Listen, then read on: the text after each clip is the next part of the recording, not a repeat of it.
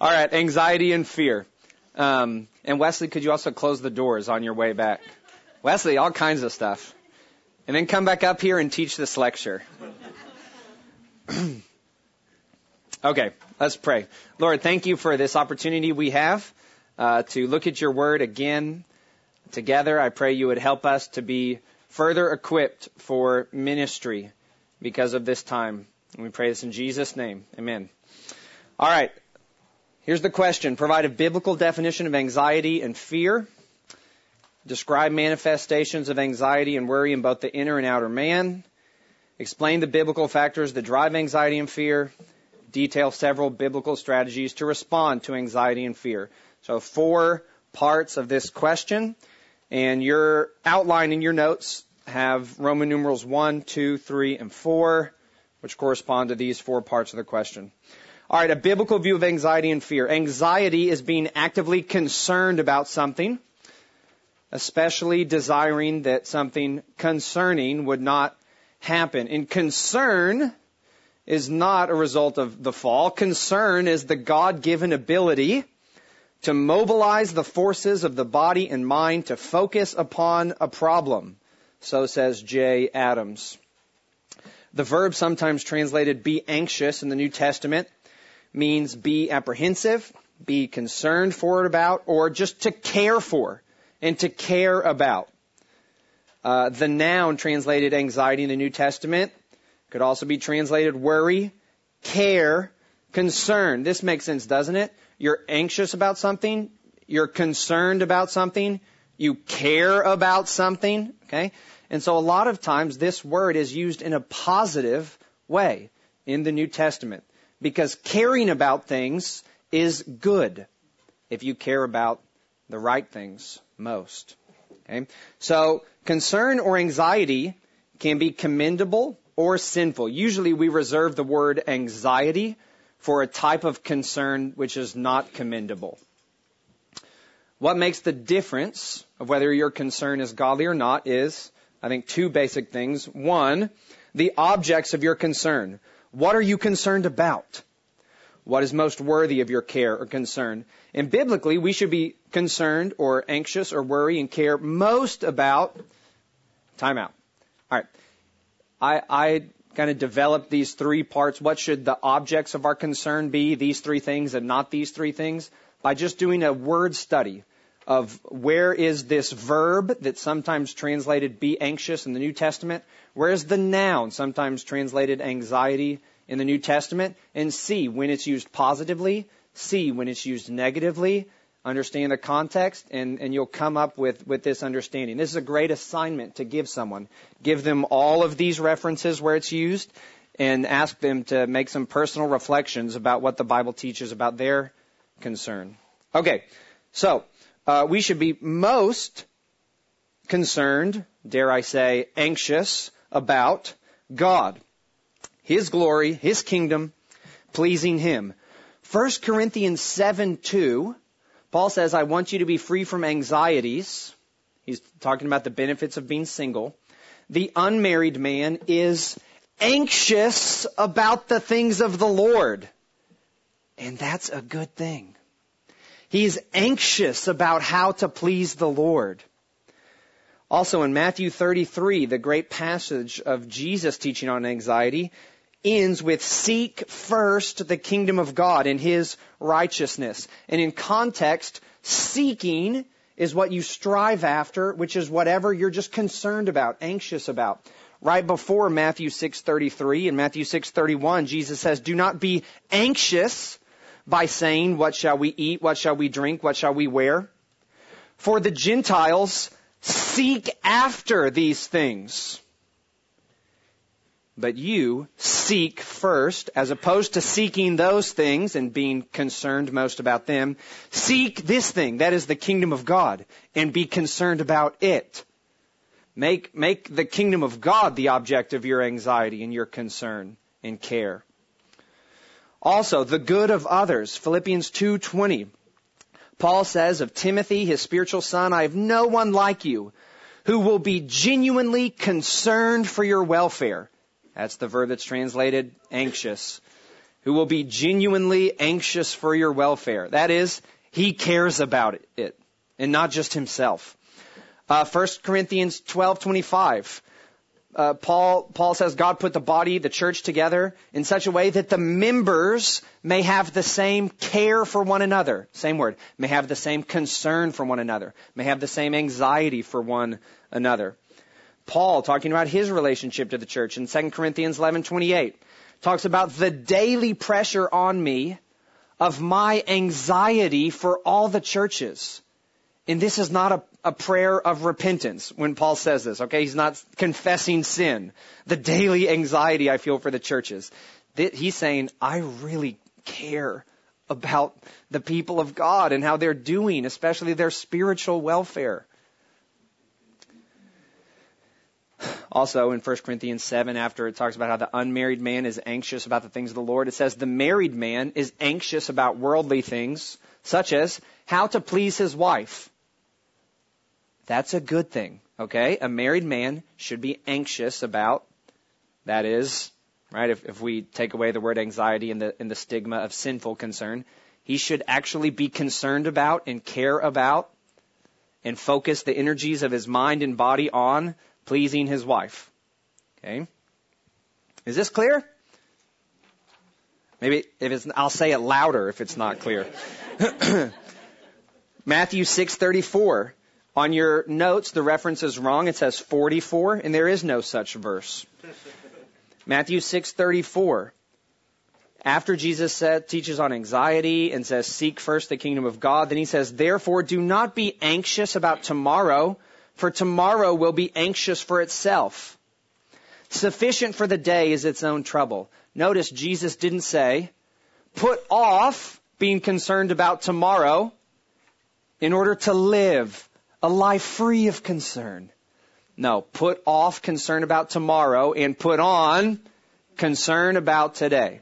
Okay, it's, it's almost like Jesus said, uh, don't be anxious about tomorrow, be anxious about the trouble of today but not sinfully, which is what we'll talk about in a little bit. Okay, so the biblical ideal is not an uh, carefree life. Don't worry, be happy is not the biblical answer for uh, sinful anxiety and fear. In fact, such a uh, I might mispronounce this laissez-faire. Is that did I get that? This laissez-faire attitude is condemned as sinful itself. 1 Corinthians 15. Let us eat and drink. Tomorrow we die. Eh, I'm not worried about anything. Okay. People who aren't worried about anything need to repent and start caring about the things that matter. God, the, the good of others, and their responsibilities that they have before the Lord today. Now, we should be on guard on the flip side not to be most concerned or anxious about the things or cares of this life, the world, Matthew 6, right? Don't be anxious about your life, what you'll eat, drink, uh, your body, what you'll put on. Okay. Um, also in the parable of the sower, when he says the, the sower sows the seed, which is the word of God, uh, one of the soils that receives the word of God is the plant is choked out by thorns, and those thorns are described as, being among other things, the cares of the world the anxieties of the world, things that, that you can be concerned about and care about that are focused on this life, can actually uh, choke out the word, the effectiveness of the word of God in your heart. Why? Well, if you're most concerned about the things of this life, then when the word of God comes, you're not going to care most about it. You're going to be preoccupied thinking about the things of this life. Okay. Um, Luke 21, Jesus says, "Watch yourself." Lest your heart be weighed down with one thing, two thing, third thing, the cares of this life. And that day when Jesus comes back comes upon you suddenly like a trap. Watch yourself lest the concerns that have to do with this life make you so preoccupied and focused on those things that, that you are not thinking about Christ coming back in His kingdom. We should be on guard not to be most concerned about anything that distracts us from the Lord. Do you remember the story story of Martha and Mary? And Martha's busy serving and doing other things, and you remember what Jesus says? You are anxious about many things, but one thing is necessary. Mary has chose the better portion. So even good things, if they keep us from the one thing necessary, is sinful anxiety. Okay, sinful concern. Anything that distracts us from the Lord. Um, we could add too, 1 Corinthians 7, 31, 29 through 31, add that. Is also, um, in the same way I like to, uh, torment young people. What? 7, 1 Corinthians 7, uh, 29 through 31. I would add it right here. Right by this one. Just the three verses before, 29 through 31. Um, the, one of the first verses I like to bring up in doing premarital counseling is 1 Corinthians 7:29 which says let those who have wives live as if they don't have them. It's great. It's great. And then he says I want you to be free from anxieties. What what is he saying? Okay. Don't look for Christ to come back and don't be so preoccupied even about good things like your wife, which you should be anxious to please. Okay? Your concern about your wife should be relativized by your concern about Jesus and his kingdom. Okay? So anything that distracts us from the Lord that becomes our chief concern is, is something we need to be on guard against. Also, self-centered interests. Remember what Paul said about Timothy um, when he said, where did he say this? Ah, I, I have no one like Timothy who will be genuinely concerned or anxious for your welfare. And then what's as opposed to that? For they all seek their own interests, or they all seek the things of themselves, and not those of Christ Jesus. And then earlier in Philippians 2, 3, and 4, Paul says, don't just look out for your own interests, but also the interests of others. This was the mind that's in Christ Jesus. So sinful concern is a preoccupation with only the things of yourself as opposed to the good of others, especially their spiritual good. Also, as we've already looked at, the things of tomorrow. Do not be anxious about tomorrow. And here are other scriptures that bear that out as well. So when we're anxious, we should learn to ask, are the main objects of my concern the possibilities of tomorrow or the responsibilities of today? The interests of self or the good of others? The glory of God and His kingdom or the things of the world in this life?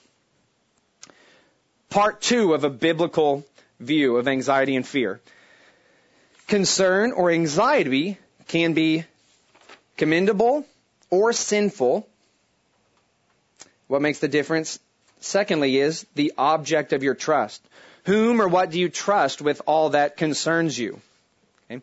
So even if, even if we are most concerned about the things that are most worthy of caring about, the kingdom of God, the responsibilities of today.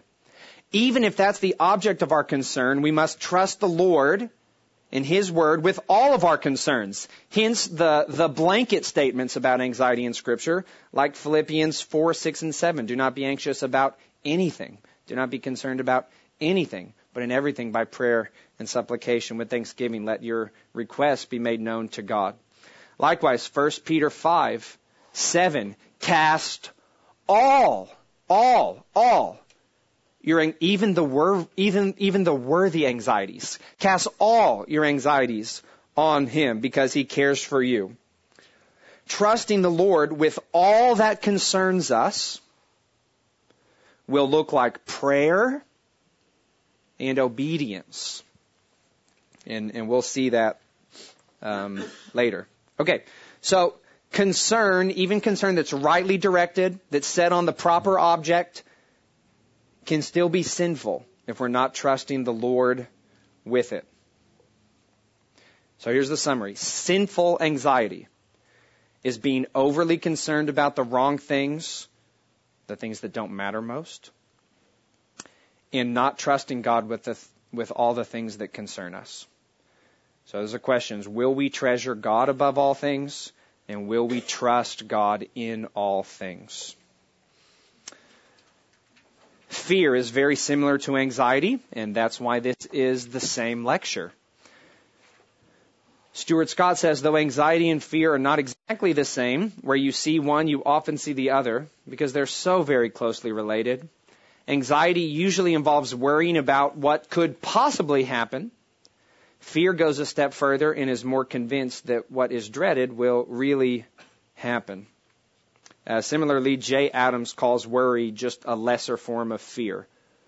Both have to do with um, the well, the things that we've just talked about. And the things that I'm about to talk about right now.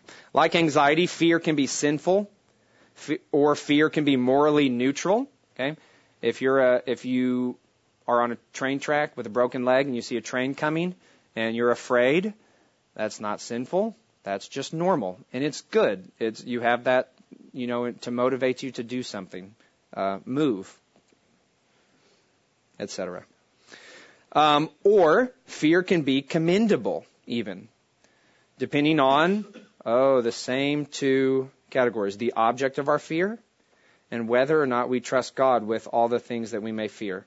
So, the object of our fear. Repeatedly in Scripture, we're commanded to fear the Lord and commanded not to fear other things.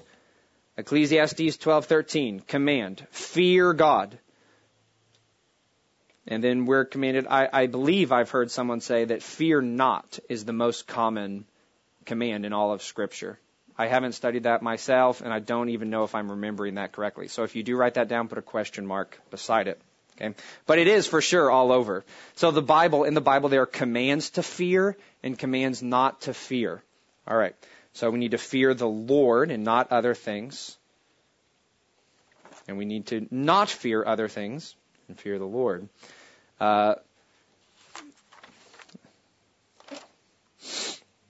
Revelation 1:17 Jesus said fear not. Luke 12:32 Jesus said fear not. The proverbs repeatedly commend fearing God. So what is the object of your fear? Secondly, what is the object of your trust in the midst of fear?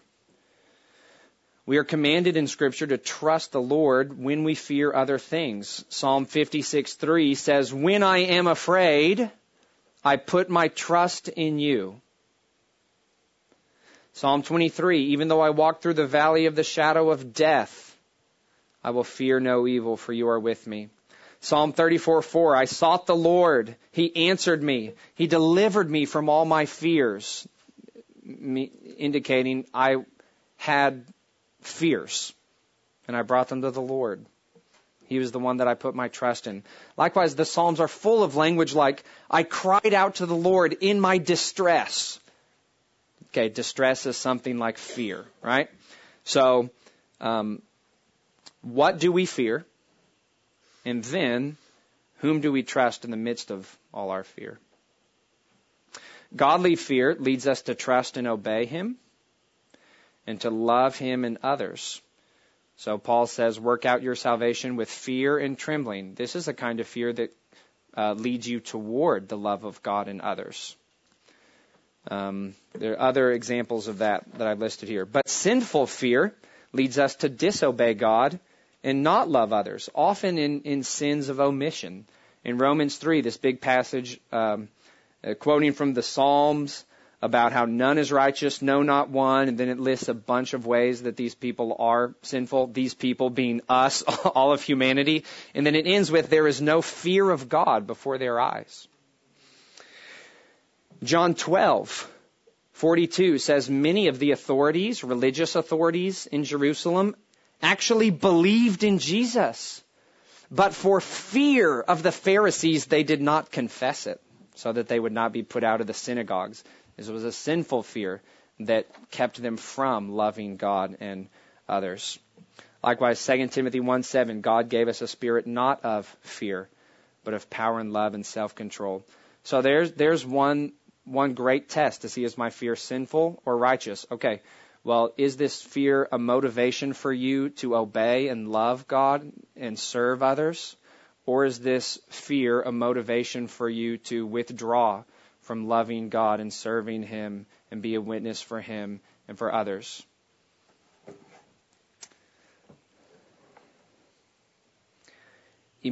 one helpful thing, and this is not this lecture necessarily, it's the lecture Biblical Theology of Emotions. Um, emotions are both a response to something and, and meant to motivate us to do something. They're both responsive and preparatory. Okay? So what what am I what is the cause of my fear? And what is my fear motivating? Emote what is my fear motivating me to do? And those are those are two helpful categories and tests to consider the righteousness or unrighteousness of any emotion, including anxiety, the feelings of anxiety and fear. Okay. Summary. Sinful fear, just like anxiety, is when we fear anything more than God and when we don't trust our good, wise, sovereign God in the midst of fear. Manifestations of anxiety and worry in both the inner and outer man? Well, there are lots of them. Fear and anxiety um, can be the, res- the a result of other inner man problems, and and it can spawn other inner man problems.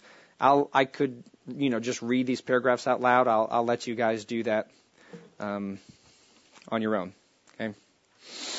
Let's keep going. Uh, biblical factors that drive anxiety and fear. The biblical factors that drive anxiety correspond to the two aspects of sinful anxiety considered above, right?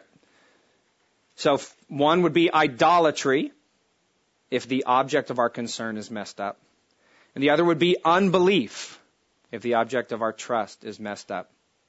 Okay. So again, think about anxiety as idolatry. You're anxious about what you're concerned about. You're concerned about just what you care about. You care about what you love. You love what you worship, what you ascribe worth to, what you ascribe value to. What you ascribe worth to is what you worship. It's what you worship. It's what you'll be devoted to and serve. It's what you love. It's what you treasure. And therefore it's what you care about. And therefore it's what you're concerned about. And therefore it's what you're going to be anxious about. Notice how Matthew 6:25 through 34, the teaching of Jesus on anxiety is grounded upon what comes before it. It starts with therefore. Matthew 6:25, therefore, based on what I just told you, do not be anxious about your life, etc.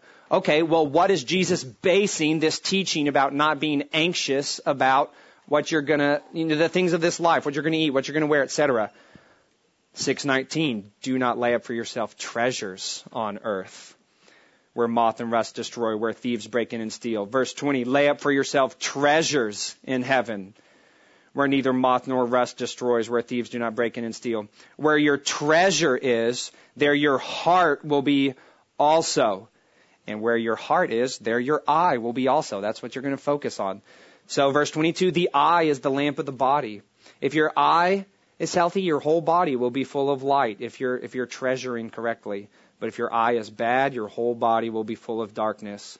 If the light in you is darkness, how great is the darkness? 24. No one can serve two masters. Either he will hate the one and love the other, or he will be devoted to the one and despise the other. You cannot serve God and money. Therefore, do not be anxious about the things of this life. You see that? Where your treasure is, there your anxiety will be also.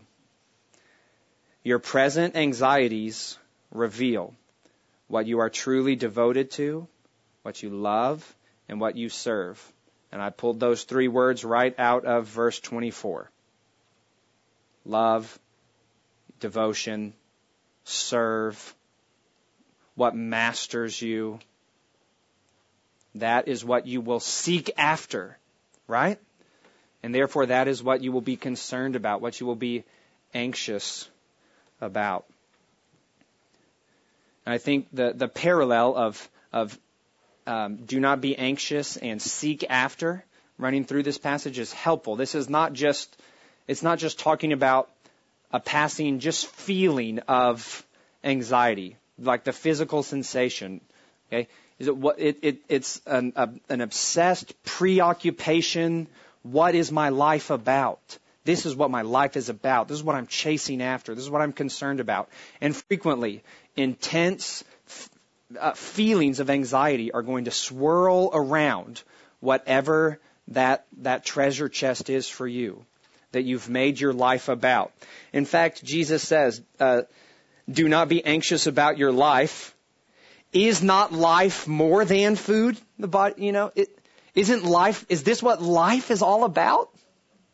Then, do, no, then don't be anxious about it. Then don't seek it. What is life about? God. Okay, then seek first His kingdom. Make that the object of your concern. We could show the same thing. Luke 12, 22 through 31 is the parallel passage from Matthew 6. Uh, that also starts with therefore, and what's above it? What is Jesus grounding his teaching on anxiety in the Gospel of Luke? Well, it's the same theme. And this time, the, right before it is the parable of the fool who built bigger barns, storing up treasures for himself on earth. So again, it's a treasure issue. What is your treasure? Is it the things of this life?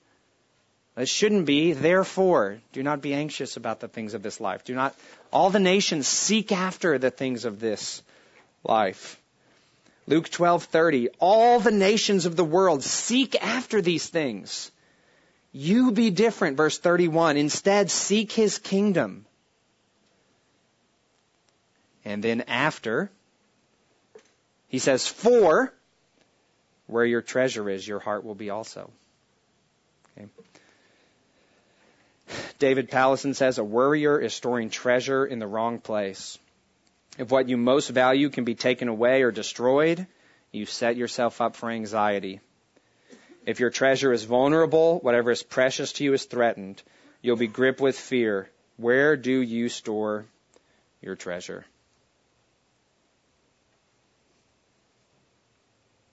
It's very helpful and convicting um, whenever I was taught that.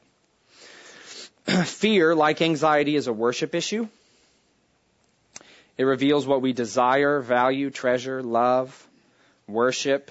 If you look up that passage in 2 Kings, it, it basically says repeatedly, what, you know, what, what was the covenant God made with you? It's that you would fear Him only and not fear other gods. And he keeps repeating that as if fear is just substituted right in there for the first commandment. Worship the Lord your God only and not other gods. Or serve the Lord your God only and not other gods. Uh, um, be devoted to the Lord your God only. Love the Lord your God only and not other gods. All, you know, through the Torah. Uh, these, these, these different verbs are, are kind of insert worship verb. Uh, worship, love. Well, one of those is fear. Fear the Lord your God only and not other gods. Interestingly, J. Adams says, in the Bible, love for God and fear of God are nearly synonymous. Stuart Scott says, when we are fearing something else more than we fear God, it usually means we want something or love something more than we want or love God. Again, that this is as far as what what fears are characteristic of us, right? If you uh, broke your leg and are laying on a train track and a train is coming and you're afraid that the train might run over you, okay? I wouldn't say necessarily, oh, oh were, were you fearing having the train run over you in that moment more than you were fearing God and pleasing Him? Okay, no. All right, just big picture, right? I mean, maybe if he had like 20 minutes to lie there and think about what if a train came, and if would would your thoughts ever go toward God? I I want to please you. I, I want to fear you. I would rather dishonor you than avoid getting over. I would rather avoid dishonoring you than avoid getting run over by a train right now. So, God, please help me to trust in you. Fear and desire are two sides of a single coin, David Powlison says. What do you love? This asks about the object of your desire. What do you fear? This asks about desires at risk. Again, just step back, speak broadly about all emotions. Emotions reveal desires. Okay? Happiness is a desire fulfilled. Sadness is a desire postponed, which we'll talk about later in depression. Anxiety or fear is a desire threatened. Okay? Um, anger also is a desire unfulfilled. James 4.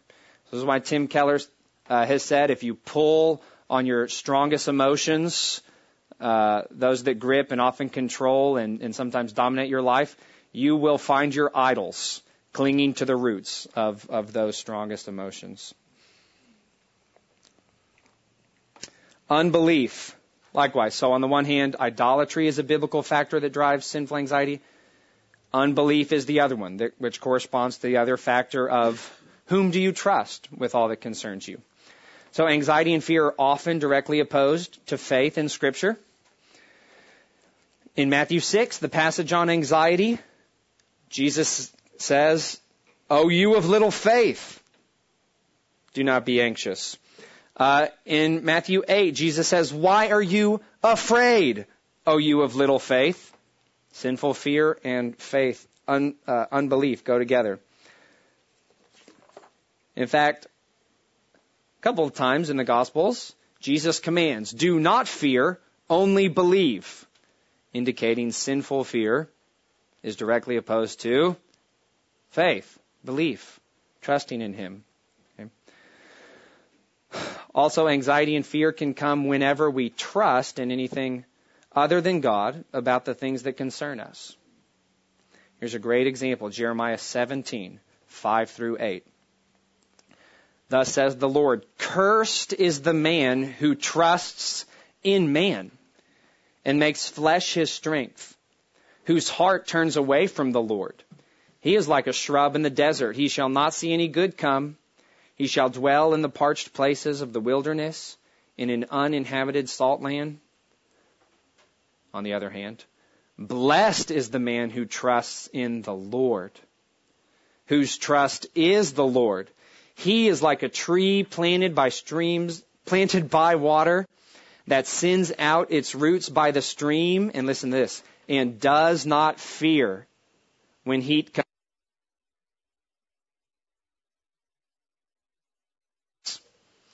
In the year of drought, and it does not cease to bear fruit. So some, sometimes anxiety and fear is in part a result of, of placing our faith and our confidence in man or in anything other than the Lord. And it's, it's good and right for someone to be anxious if they're trusting in themselves or in, in anyone else, anything else other than the Lord, because no one or nothing else is actually worthy of trust. So fear can come when we're not considering how trustworthy God is and how great his promises are. The scriptures frequently pair the exhortation to not fear with a word about God's character and promises. A lot of examples there. Just a couple I'll read. Isaiah 35, 4. I love this. Say to those who have an anxious heart, be strong. Fear not. Behold your God. Isn't that beautiful? Isaiah 41:10 Fear not. Why? For I am with you. Do not be dismayed. Why? I am your God. I will strengthen you. I will help you. I will uphold you with my righteous right hand. Sinful anxiety can often be a mark of trust in self. Again, this, this idea of what is the object of your trust. If, if it's not the Lord, often it's self. And this self trust is pride. And there is a profound connection between sinful anxiety and pride. Um, 1 Peter 5, 7, which I've referenced several times already in this lecture, doesn't begin cast all your anxieties on him as if that's a standalone command. It begins casting our anxieties on him because he cares for you. That's not a complete sentence. It's not an independent clause. It depends on what came before it. And what is the, the command that it depends on? In verse 6, humble yourself Humble yourself under the mighty hand of God so that at the proper time he may exalt you. Humble yourself by means of casting all your anxieties on him because he cares for you. Okay, so to cast your anxieties on him is not to, you know, carry a, uh, take a hike up to a cross on top of a mountain and, and symbolically place your cares upon this rock and then throw it at the foot of the cross and then walk down. Okay? It means to pray to him. If you've done that, that's fine. I'm not, I'm not trying to dog that. Um, just, just, it, it, to cast your anxieties on Him is, is to pray, okay? Sinful anxiety is opposed to prayer. And Philippians 4, 6 opposes these things. Do not be anxious, rather pray. And this also emphasizes the proud self-trust of anxiety. In prayer, we show our trust in God by talking to Him about all that concerns us. In sinful anxiety, we show our trust in ourselves by just talking to ourselves about what concerns us. As we turn our concerns over and over and over in our own mind. C.J. Mahaney says where there's worry, where there's anxiousness, pride is at the root of it. When I'm experiencing anxiety, the root issue is that I'm trying to be self-sufficient. I have to remember whenever I feel buried under care, the real issue is pride and my self-sufficiency. In sinful anxiety, we proudly rely on ourselves as the one who must accomplish the good we're concerned about. The one who must prevent something concerning from happening. If something good is going to come, if something bad is not going to come, it's up to me to make it happen. What can I do? What can I do? Think, think, think, think. In pride, therefore, and this is, I got this from Stuart Scott, who himself got it from a Puritan. In pride, we ungod God. And we see ourselves as the one who ultimately is the source or accomplisher or goal as anything that's good or needful. And he got those three from Romans 11:36. From him as the source, through him as the accomplisher, and to him as the goal are all things. To him be glory forever. Amen. Psalm 127, unless the Lord builds the house, those who build it labor in vain. Unless the Lord watches over the city, the watchman stays awake in vain. So it is in vain that you rise up early and go late to rest, eating the bread of anxious toil.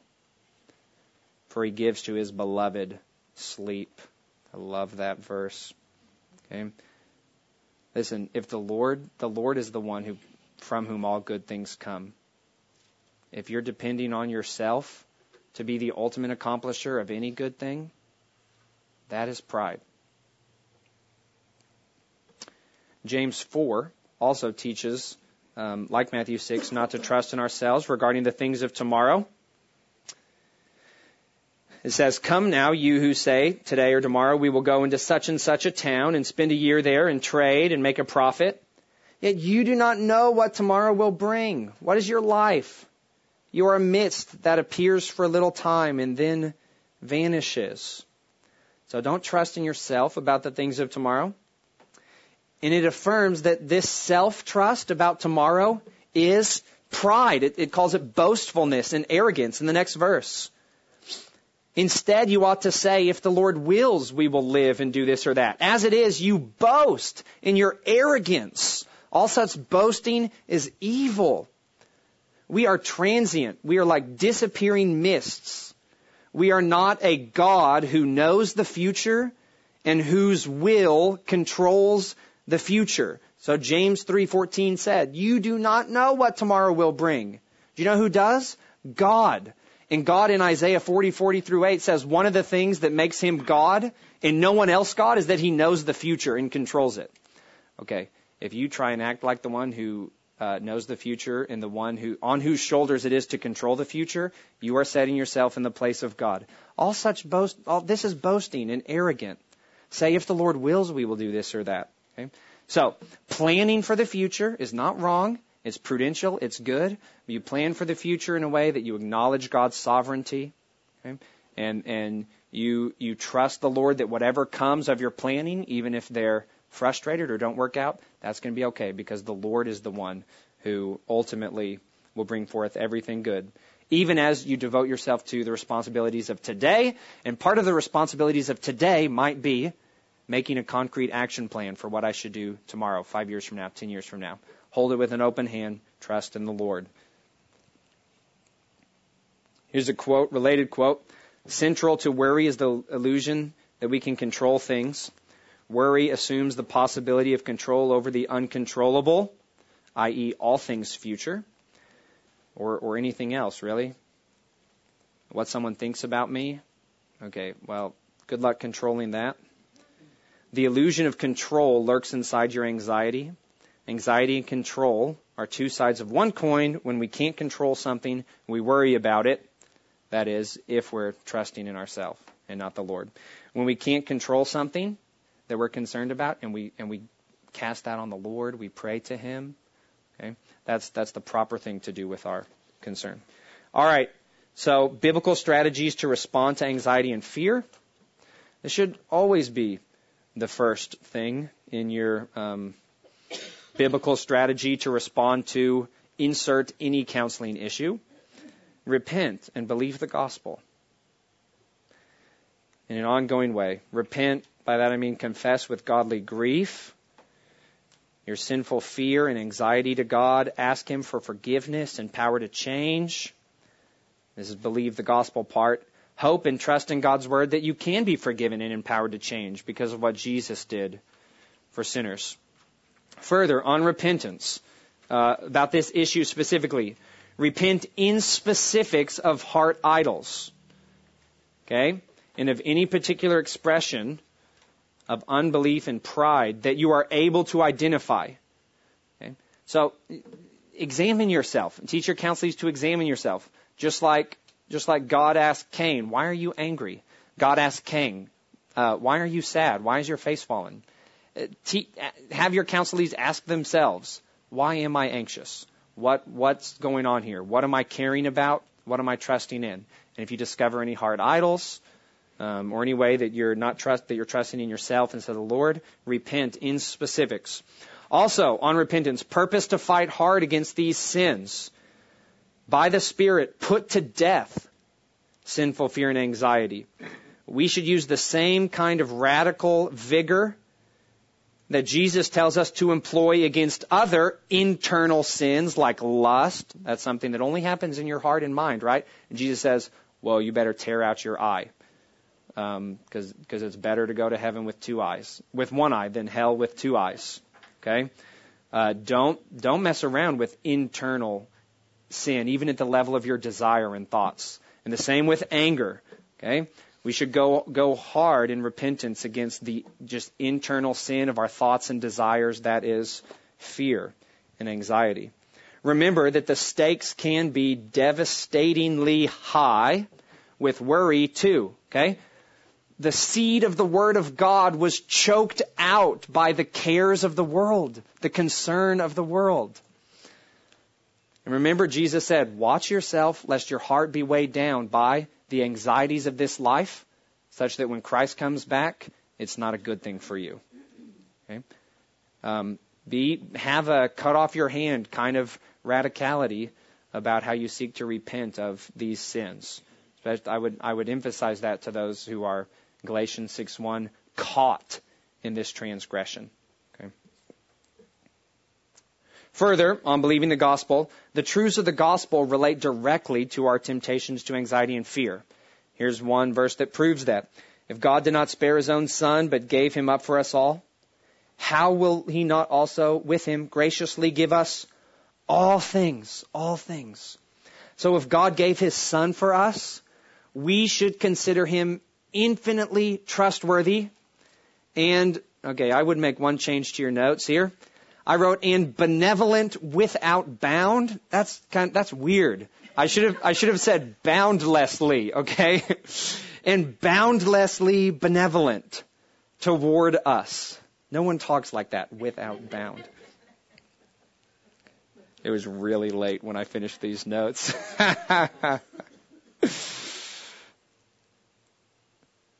okay, if you're anxious about something, and you minister the gospel to your heart and you minister this promise that, that God will freely give us all things. What's the proof? All good and needful things. What's the proof? He gave his son for us. And that doesn't address whatever your heart is concerned about.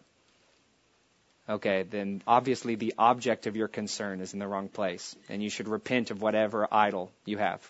If what if the gospel is not the answer to whatever you care most about, then whatever you care most about is not what is most worthy of your concern. Okay? As, again, that's true with sadness too. if, if, if, if you're very sad about something and the gospel doesn't scratch that itch, okay, well then you need to repent of what that itch is. Um, what's the object of your concern? Proverbs 12:25. I like this thinking about believing the gospel. You can add that reference to this section.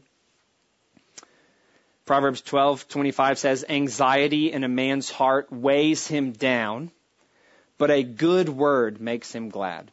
A good word. Minister to yourself the good word of especially the gospel, but all of the promises of God, which are all for you if you are Christ. All the promises of God are yes and amen in him.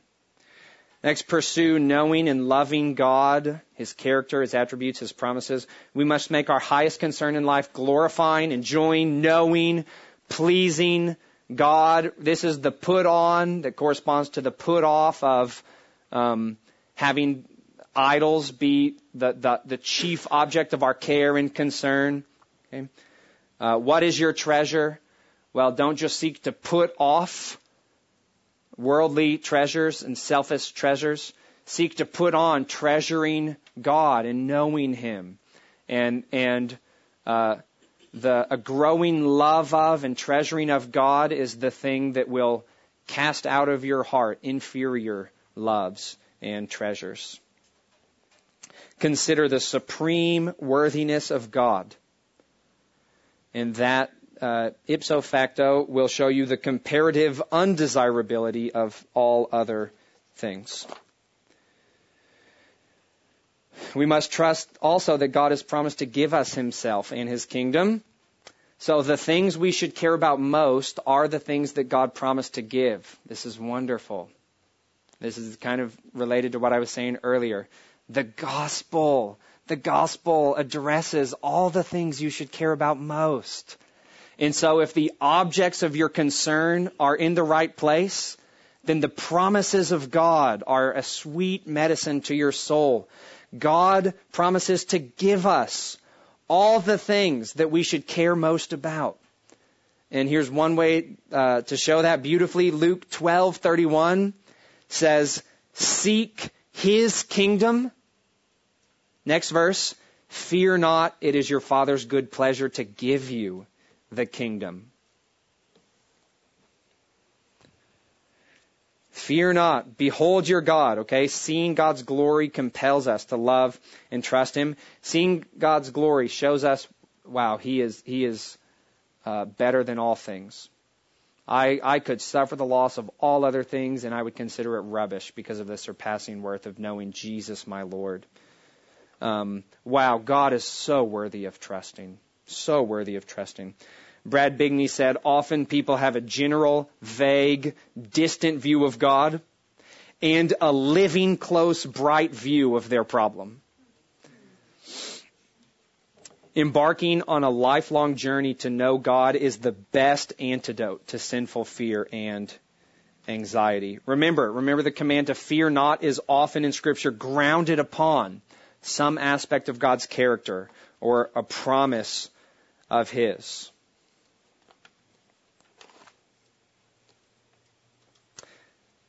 One thing that Ed Welch says I think is helpful is, is these action steps of Philippians 6, for example. Um, don't be anxious about anything, but pray about everything. Let your requests be made known to God. He says that will only help if we have a growing personal knowledge of the God whom we're calling upon. Okay? So, if I uh, purpose not to be anxious about anything, but instead to let my requests be made known to Wesley Hurd, that's not going to help me very much in my anxiety. Why? Because, okay, he's not the things that God is. Okay? So if you grow in your understanding of who God is, well then let your, letting your request be made known to such a, such a sovereign and good and wise and glorious God, well now that, that's gonna help. Furthering combating idolatry, we should also, in addition to just pursuing uh, a knowledge of God and a desire to please Him, also memorize and meditate on verses that undercut the particular idols that we're tempted to cherish and serve. Okay, so one idol I'm tempted to cherish and serve is just the idol of my own reputation. So I'm tempted, if I'm tempted to treasure that, then I'm tempted to be worried about what other people think of me. Okay? Like, I don't know, when I'm teaching a lecture at BCDC or something. So a scripture that, that, uh, I minister to my own heart is 2 Corinthians 4 4, which, which goes at that idol. This is just an example. Okay? What we proclaim is not ourselves, but Jesus Christ our Lord, and ourselves as your servant for Christ's sake.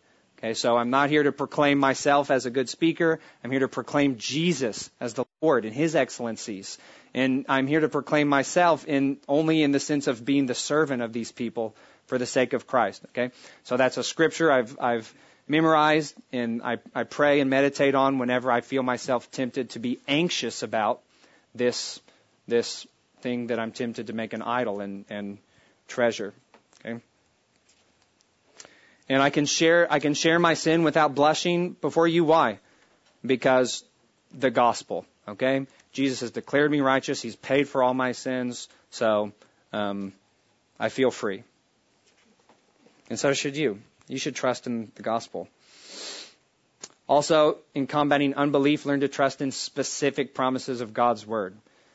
Don't just trust generally. God's promised to do good things for me generally. Trust specifics of God's word. And that will help. Related to this is uh, an acronym John Piper put together called APTAT. You can Google that. Piper APTAT. A P APTAT. T A T. APTAT and trust specific promises. See, that's just one example of how you can go about doing this, okay? Next, pray. Pray about everything. Uh, Philippians 4 says, cast all anxieties, 1 Peter 5 7 says. Okay, and here's, here's the promise. Uh, for choosing prayer instead of giving into anxious thoughts, the peace of God will guard your hearts and minds in Christ Jesus. That is a promise. If you pray and seek to put off anxiety, and let your requests be made known to God, God promises that His peace will guard your heart and His peace will guard your mind in Christ Jesus. So if someone says, uh, no, I have, I've, listen, I've, don't just tell me to pray, I've tried praying. Okay? And the peace of God is not guarding my heart and mind. I need something else. I say, okay, well either this verse is not true or you're not doing what it says. Let's think about this. Okay? This verse is true. This promise is true. Why might someone not experience the peace of God guarding their heart and minds when they pray to God about their anxieties? See handout. I did it this time. All right. 4 7. Well, perhaps they're not in Christ Jesus. It says the peace of God will guard your heart and mind in Christ Jesus. Okay? So, uh, if you tell an unbeliever even a religious unbeliever. Hey, whenever you're anxious, just pray to God. Okay, I don't expect the peace of God will guard their heart and mind if they're not in Christ Jesus, because if you're not in Jesus is the one in whom we have every spiritual blessing in the heavenly places. There is no blessing of salvation that God offers to anyone at any time apart from union with Christ Jesus. Okay? If you have Jesus, you have everything all good things. If you don't have Jesus, nothing. Okay? It's an all, all or none. A zero sum game. Would that be an appropriate phrase here? I'm not sure. Okay. Why else might someone not experience the peace of God guarding their hearts and minds when they pray to God about their anxiety? Ooh, this is a good one. Perhaps their prayers are just further expressions of the heart idols that are the main objects of their anxiety and fear. For example, if I'm if I want to get into med school and I'm making an idol out of it, okay? And then when I go to take the test and I feel nervous, well, oh man, what if I don't make a high enough score to to make it into med school? Oh, my life would be over. I wouldn't even, it's not even worth living. That's what I want most, is just to be a doctor. It's what I've always wanted for myself. Oh, okay, I'm worried about that. I need to pray. The Bible says pray. God, please let me make a high enough score to get in med school. Please let me make a high enough score on this test. God, please. Oh, I'm still worried. I'm still worried. Well, all right. Has, has God promised you that you're going to get into med school? No. Okay. If your prayers to God are just uh, asking God to be an accomplice in your idolatry, God is not going to answer that prayer. And that's what James 4 says about anger. James 4 says that uh, your anger, sinful anger, comes from your idols. And it says, you do not have because you do not ask. And you ask and do not receive because you ask wrongly to spend it on your passions. So if you say, oh, if you're bowing down to this idea of yourself being a doctor, God, please help me be a doctor. Please help me serve this idol. Okay, I don't expect the peace of God to guard your heart and mind in Christ Jesus. And, and this next point on your handout is related to that. Consider the context of this instruction in prayer. There's a command in verse 4 before don't be anxious, pray. Rejoice in Christ. Rejoice in the Lord always. Again, I say rejoice. No matter what happens, I have Jesus, and that is a cause for joy for me. That, that's what I want most. Jesus. And I have Him. Okay, if that's your heart, if Jesus, knowing Him and pleasing Him, is the center of your concern and care, all right, you've got the heart that, that's ready to receive the promise of, of Philippians 4 7, that when you pray about anything else that you might be anxious about, the peace of God will guard your heart and mind because you're treasuring in the right place. Um, and then focusing on His return, 4 5, the Lord is at hand. Okay? So it's kind of like seeking first His kingdom, right? And then don't be anxious about anything. Why? Well, in part because you have Jesus. Rejoice in Him. Consider how this life is temporary, it's passing. The Lord is at hand. His coming is soon. So don't be anxious about anything. Pray about everything. The peace of God will guard your heart and mind. Paul's a great example of this in the letter. In this letter of Philippians, in chapter 1, he's in prison, and you know what he says? I don't know if I'm going to die or live. He says, and I'm hard pressed between the two. My desire is to depart and be with Christ, for that is far better. So I do think if Paul uh, had the heart of, oh, I just what I want, I just I just don't want to die. God, please don't let me die. God, please don't let me die. God, please don't let me die. That's just what I want most. And he what he was treasuring his own life above treasuring Jesus. Would the peace of God guard his heart and mind in Christ? I don't think so. But you know, if he's the kind of guy who says, actually, I, I just want Jesus. And so to depart and be with Christ, that would be far better. Okay, this man has a heart where he's ready uh, for the peace of God to guard his heart and mind when he prays about whatever else might he, he might be concerned about. Okay? Because he has. He has. He reminds himself that he has what, what he cares about most, which is Jesus. Also, you know, the example of Paul, he cares so intensely about the good of others. In Philippians, we see this. And we see that Paul is trusting later in Philippians 4. He says, I know what it is to, um, I, I, I'm, I know how to be brought low and how to abound in every circumstance. I've learned the secret of being content, facing plenty and hunger, abundance and need. So even when I face hunger and need, I've learned the secret of being content. What is that? Well, I, I can do everything that God calls me to do in Christ. And I have Christ. I rejoice in him always. All right, this man is ready for the peace of God to guard his heart and mind in Christ Jesus. So perhaps, though, perhaps they're not actually praying like this verse says. As, as someone says, hey, I have prayed about it. Okay, well, let's dig into what, how have you prayed that? Have you prayed about it with thanksgiving? Are you letting your request be made known to God? And this is related to rejoicing in Christ always, isn't it? Can you find something to be thankful for in the midst of your anxiety? If not, then what you care about most is not what God has given you in the gospel. Either that or you're not trusting in the, the gospel with great clarity right then. Um, also, are you praying as often as you're anxious, letting your request be made known to God? Okay. Or is it just, yeah, I prayed about it earlier this week and then I felt anxious about it again on Wednesday? Okay, let your re- pray. Keep praying. Let your request be made known to God. Or how about this? Are you actually praying to God? Are you actually having meaningful communion with God as your Father? Or are you just repeating spiritual sounding words to like practice self-soothing mental relaxation, okay? I mean, some people, the way they pray when they're anxious, they might as well be saying like, puppies are cute and lollipops are sweet. Puppies are cute and lollipops are. Just calm down, calm down. Oh, God help me, God help me. I can do all things through Christ. Actually commune with God and let your requests be made known to Him. Pray. Actually pray. All right. I've never actually said that to someone. humble, but you should. Uh, don't tell them I told you. Um, perhaps they're not making effort to do what Paul says next. I, I I'm going to land the plane five minutes late. Give me three minutes. Okay. After Philippians, Philippians 4, 6, and 7, the peace, Pray about everything. Don't be anxious. The peace of God will guard your heart and mind. Then do what verse 8 says. Then dwell on these things. Redirect your thoughts. Verse 8 says, whatever is true, whatever is honorable, etc. Think about these things.